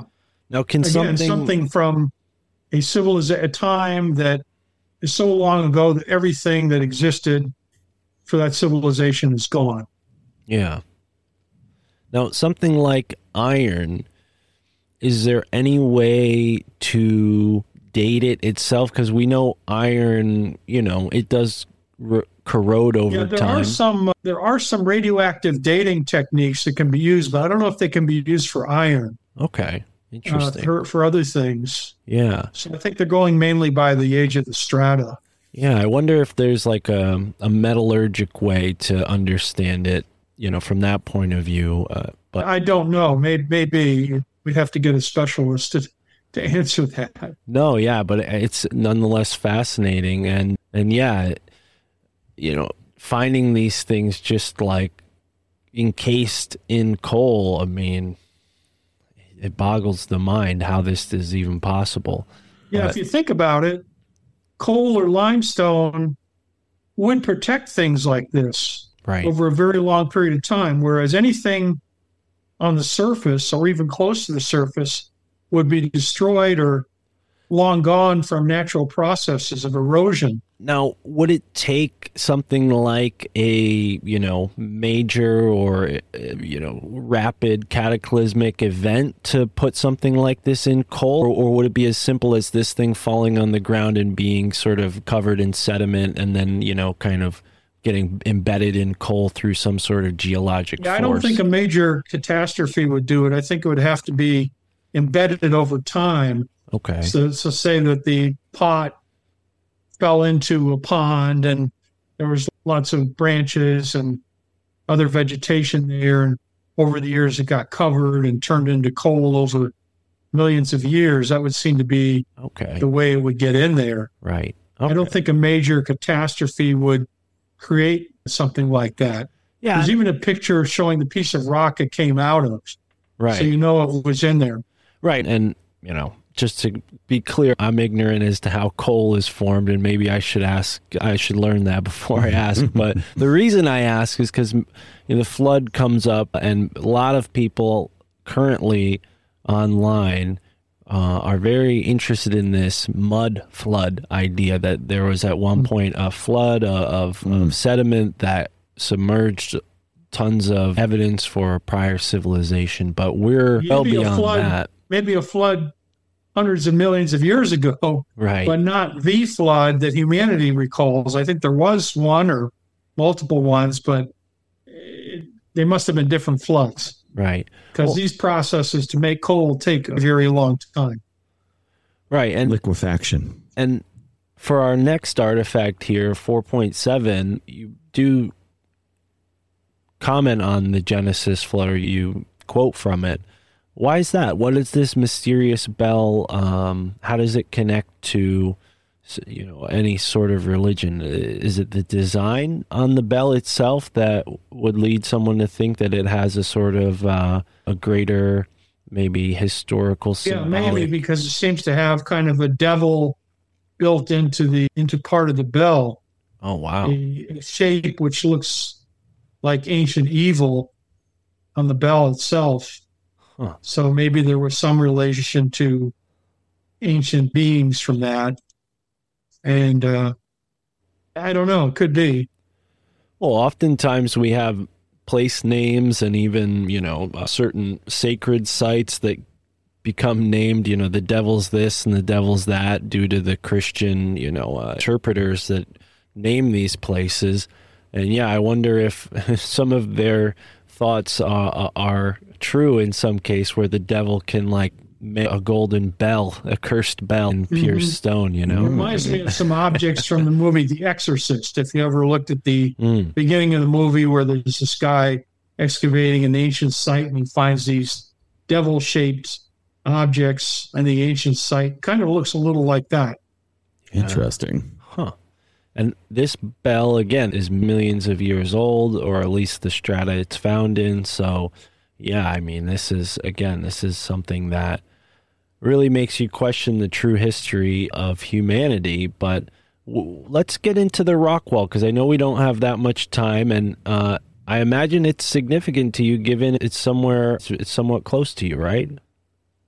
Yes. I mean, I had read about this and seen some pictures of this before, when I was living in Los Angeles, where I lived for many years. But I moved out here to the Dallas area, to Denton, a city just north of Dallas, a year ago, and I knew that Rockwall was in the area. And I was surprised when I looked it up on a map to see it's really actually a suburban area of northeast Dallas now. And it was about an hour's drive for me. So I took a ride over there one day to the museum. They have a nice museum. And they've got a lot of documentation about this ancient rock wall.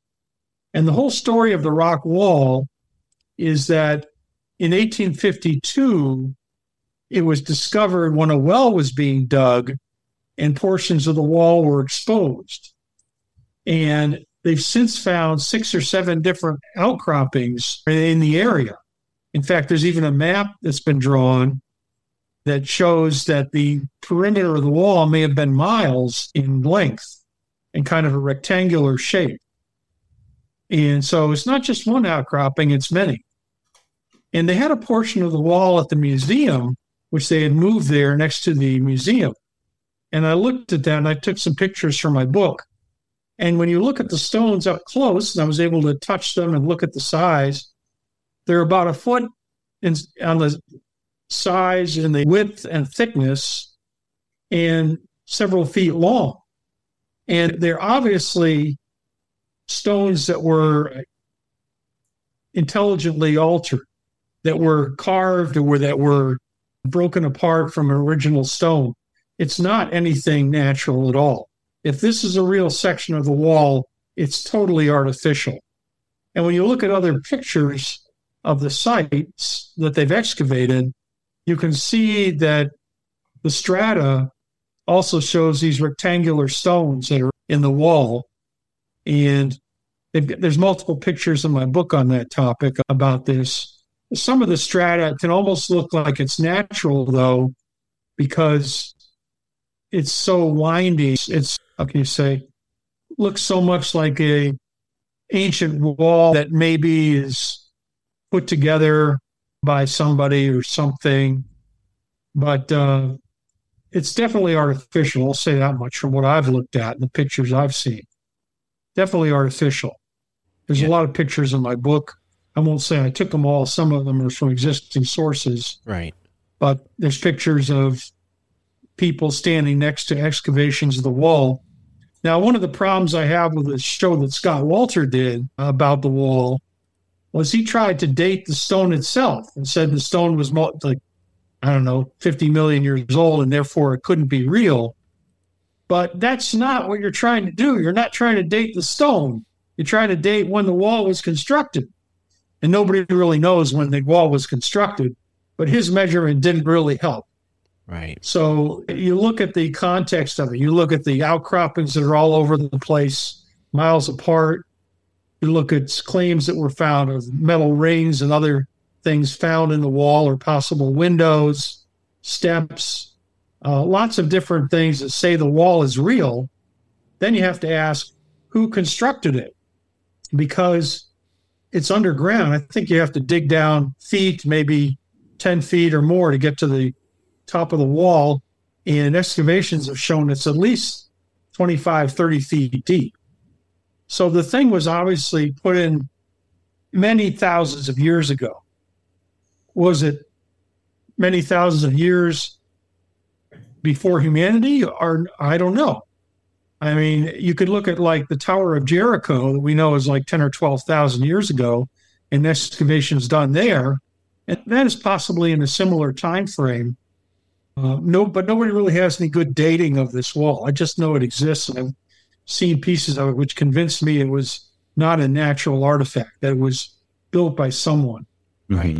So my best guess, because there's even claims that giants built it maybe, that it existed at least ten thousand, maybe twelve, fifteen thousand years ago, that it was part of a civilization that existed back then, the wall of a city most likely, but we've lost all that information. We've lost all those other ruins. There's probably a lot more there to find, but nobody's done a serious excavation uh, of, of the whole thing. Now, what was their initial finding with the rock wall? The people who initially discovered it, did they have any thought on what it meant? I mean, this, when was it discovered? Again, it was discovered in eighteen fifty-two, so it's been right. a long time. Right. And the, some people thought it was artificial. Other people thought it was natural. I believe it was about nineteen hundred when a scientist said that it was a natural construction. I'm looking for the date here. Hmm. In nineteen oh one, a Doctor Robert Hill, a Texas geologist, publishes an article about the rock wall and classifies them as plastic sand dikes. In other words, this guy thought it was a natural phenomenon. Hmm. Uh, but it's gone back and forth over time by different people who've looked at it, who have different opinions about it being artificial or real.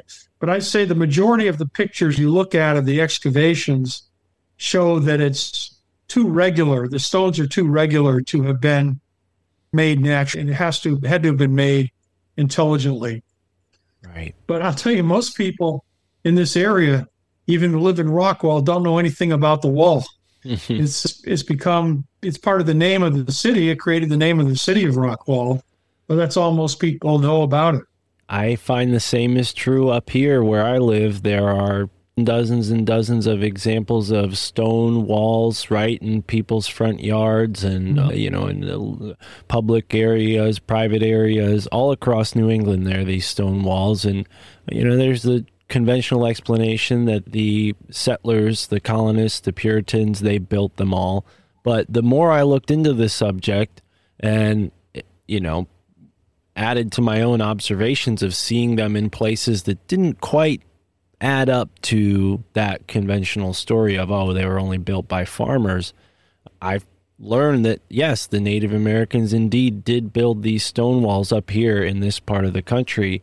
And maybe that's a continuation of something they observed going on that carried on from this ancient time when the uh, the Texas rock wall was built. Because yeah, you've got some interesting structures up there in New England that some people think were built by Europeans right before Columbus, who discovered the New World and built some of those walls and structures. I think there's even some dolmens up there. Yep, yep, yep. So, um, yeah, there's a lot of constructions up there that there's not easy explanations for. And, and many, again, like many of these things, when people can't come up with an explanation, they just ignore it. I hope the anomaly goes away. Well, yeah, and also unlike the west of the United States, this part of the world has been officially settled for almost four hundred years. So a lot of the older stuff is completely wiped out by the original, you know, group mm-hmm. of people that came here. Things like shell mounds that used to be all over the East Coast, mm-hmm. things right. like these stone chambers that were repurposed as root cellars by the farmers. And then when the farms left, the root cellars were either left or destroyed. So yeah, there's tons of examples. And a lot of those cellars were stone chambers built astronomically and aligned to the stars, right? So, you know, it definitely hints at this larger picture of what may have occurred in the, in America and beyond. And that's part of why I love this book so much. I mean, it, it yeah, really I, I touches on it. I know that in the Saint Louis area, there were some ancient mounds built by Indians mm-hmm. that were totally destroyed in the construction of the city. And we do have some mound civilizations. I think Cahokia is a yeah. pyramidal mound in mm-hmm. Ohio, where they've got some, uh, they preserve some of these structures. Right, right. Yeah, there's there's dozens of, of things that have been kind of ignored, you know, and I feel like these out-of-place artifacts fit into this greater picture uh, that the mounds fit into and all these other sort of things that don't quite fit into the academic view of the world. And again, you do a great job of, of laying it out for people, you know, out of place artifacts. It, it's a topic that you see commented on here and there, but I personally, until Roman introduced me to your work, I had never seen someone take a real good comprehensive whack at it. And I really appreciate you for that. Well, because- let me ask your opinion before you read the book. Would you assume that many of these artifacts were just fakes or one-offs? What was your assumption before that? Well, I, yeah, I might have been your uh, demographic because I've always been interested in this stuff, so I okay. like I liked it for already. But no, you definitely you convinced me in the sense that before reading your book, I had thought it was only maybe a handful of cases, whereas it's mm-hmm. actually dozens upon dozens and possibly even more that are yet to be discovered. So yeah, and things that people have seen on like Ancient Aliens that we didn't touch on today, like the Dendrolites and the Antikythera machine. And, you know, there's right. the Baghdad battery. I mean, there's so many artifacts that, you know, and, and I end up sounding like a conspiracy theorist, and I am, and I don't know necessarily that you consider yourself one, Marty, but it does feel like a A concerted effort has gone to keep this stuff out of the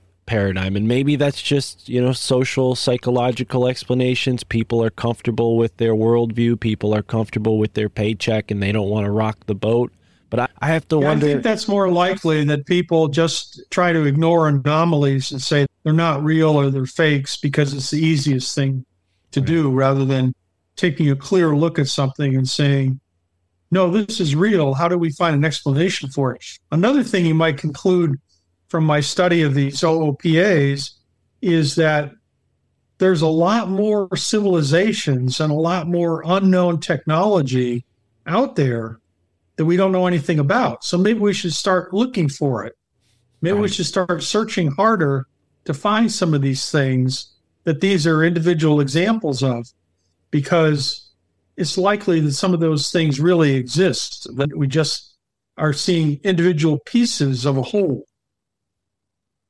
All right. Now, let me ask you this. You joined us today to talk about this very particular subject, but you've covered so many different topics in your work. I mean, you, Roman uh, introduced me to several of your books, and yeah, you really run the gamut. What would you say your most popular topic is as far as your audience goes? Is, uh, well, I think the ancient archaeology books are the biggest seller, and probably up there with that are aliens and U F Os. But I also get a lot of interest in the paranormal, because I started writing paranormal books with, when I had a lot of experiences of prophecies in my life. Wow. And that's also one of the factors that got me really interested in writing about it, because as an engineer, yet experiencing a lot of these prophecies or premonitions and knowing that they really happened, and that was something that I just wanted to explore and write about. Yeah. So, but, you know, these things are all linked together. The more I've researched, the more I've written, the more experiences I've had, the more I've concluded that we really know just a tiny little bit about the world we live in. Mm. We think we're knowledgeable. We think we're sophisticated. But we there are so many things we know nothing about. And we need to keep an open mind as to what's really possible in our world, because there's a lot more possible than we think about. We haven't even gotten into the whole area of the spiritual or paranormal, and that's something I like to write about too. But I believe we are na- naturally spiritual beings. I don't subscribe to any particular religion right now, even though I was raised Christian. And I think that there are many planes of existence that our consciousness has existed on and connects with uh, in terms of other spiritual beings or other states of existence. And there's just so much unknown. Uh, one of the scientific statistics that really fascinates me is astronomers have determined, based on recent data about our universe, that there are at least two trillion galaxies out there. Think about that. Two trillion, not billion, but trillion. And the, our individual galaxy has several hundred billion stars. So if you think about that and the size of the universe, there is just so much out there that even our long-term descendants will not have learned about the universe. But there's a lot more for us to learn. A thousand years, ten thousand years, one hundred thousand years, I think we'll still be learning about the world we live in. Yeah, yeah.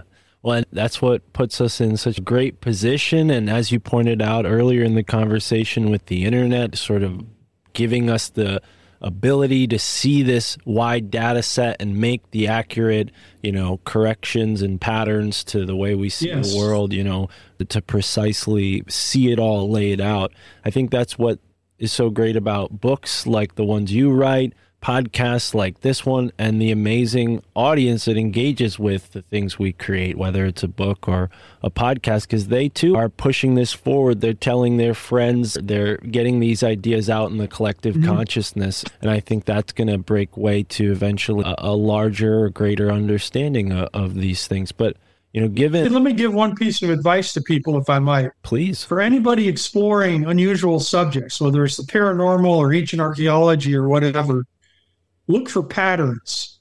If you find patterns in the subject you're studying, then there's probably something to it.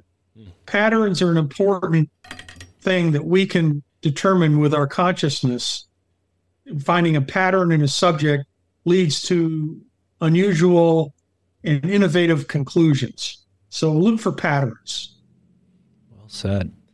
Yeah, and speaking of patterns, at the end of your encyclopedia here, you have a really awesome map that I'm going to share on the screen for the audience in post. So you guys won't be able to see it now, but the audience should be seeing it right now. And I'm just stunned at the super concentration of giant skeletons found in the area between the Great Lakes and the East Coast. I mean, it's so big you can't see any land, you know. There's all these little icons you have here. Uh, mm-hmm. How many do you think have been found in total? Do you have a number on that of how many? Maybe I don't just have a thing? count exactly, but it must be hundreds. Right. Well, yeah, this map, I mean, they, there's all the way from the Bay of Fundy to the Gulf of California and everywhere in between. I mean, it's, mm-hmm. yeah, it's incredible. But folks, uh, check out this book and many others. You could spend a whole lifetime reading Marty's work, but I would recommend... Yeah, can I mention my website? Please, yeah, please. Please. Yeah, my website is M K Ettington Books dot com, spelled M K E T I N G T O N B O K S dot com. And on the home page, I have a series of categories of books that you can look at. Everything from ancient history books to legendary beings to the paranormal to aliens and U F Os. And within each of those categories, there are pages that show the different books, and that leads you then through clicking on the cover to a page on each book. So for each book, I've got a video about the book, an explanation, the table of contents, and where you can buy it at. And I sell my books in printed, ebook, and audiobook forms, and that's my little business. I love and, that. Uh, I think I've got probably the broadest selection of weird and unusual topics that any one person has. Oh, and I'd like to think they're all re- well thought out. I'd like to think that my engineering technical background gives me a unique point of view on a lot of these subjects. Right. And so I try to Absolutely. make weird subjects more intelligible uh, to the average reader than they might find other places. So that's my thing. That's my gig.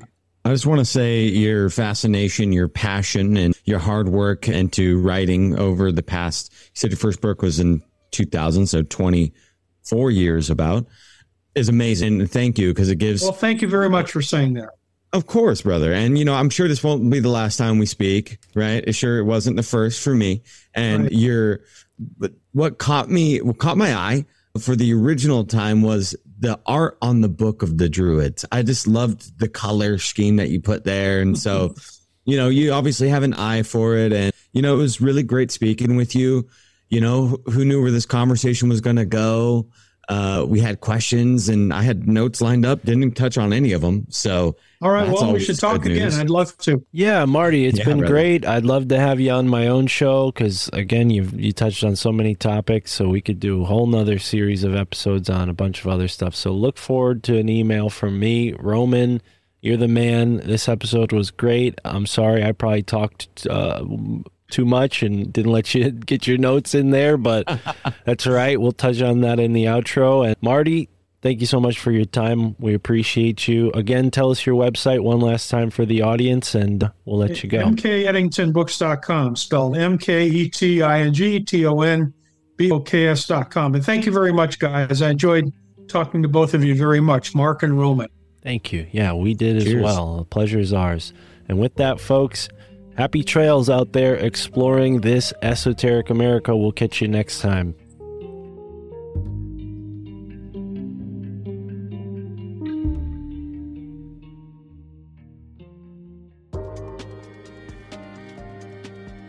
All right, Roman. Wow. Here we are. What a show. Now, I got to say, just thoughts on the conversation. I liked it. I think it went well. I think the way we structured it worked out well. Um, I was a little less prepared than I'd like to be, just being honest. But but that's okay. I think we could have Marty back on our show or my show, your show, Esoteric America, anytime. He's great. So check out his website, folks. The link is in the description. There was a few points where I feel like I lost the plot, though. Do you remember that part? Lost the plot or the iron pot? I was trying to bring something up that went along the lines of, like, uh, humans being in North America prior to Columbus, and he was like, yeah, but not five hundred million years before Columbus. So he seemed to entertain the whole Atlantis thing to a point, but he did mention the land bridge thing, which made me think like, oh, maybe he's not familiar. But I gotta not be so obsessed with my own personal. But then he talks about opinion. Portals, ancient dimensions, and the Tuatha De Danann, mm. right? So, you know, I mean, like the yeah. guy's work is vast. And so this happened when we talked to him on That's the why original I thought show of it. R F T A. You gotta kind of like, he's got so much work, right? That you gotta like kind of like touch on all these bases and then show him the information again. So that's why he has all his books on hand. He looks them up and says, oh yeah, that's right. Let me touch on this. Like there's a couple times when, you know, we're like, hey, tell us about this artifact. And he's like, well, I wrote about it. You know, I honestly don't know too much further than what's there stated right there because I wrote about this many artifacts. There's so many.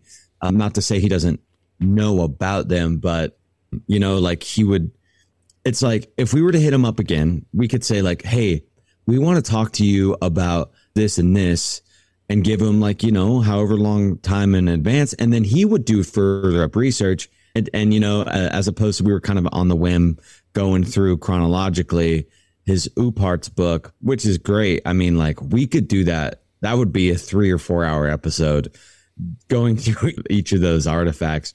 But no, I think your plot was on point, dog. Like, you know, I, we did a great job, specifically me, you know, I can't really say so much for you, but I know I did a great job. You know, I'm out here killing it, crushing the game, you know, I'm just kidding. uh, no, you held it down. I said maybe a cumulative of five words the entire time. So I had a great no. time, dude. That was amazing. It's like our audience. Oh, oh, all right. I agree. And uh, we got to wrap this outro up.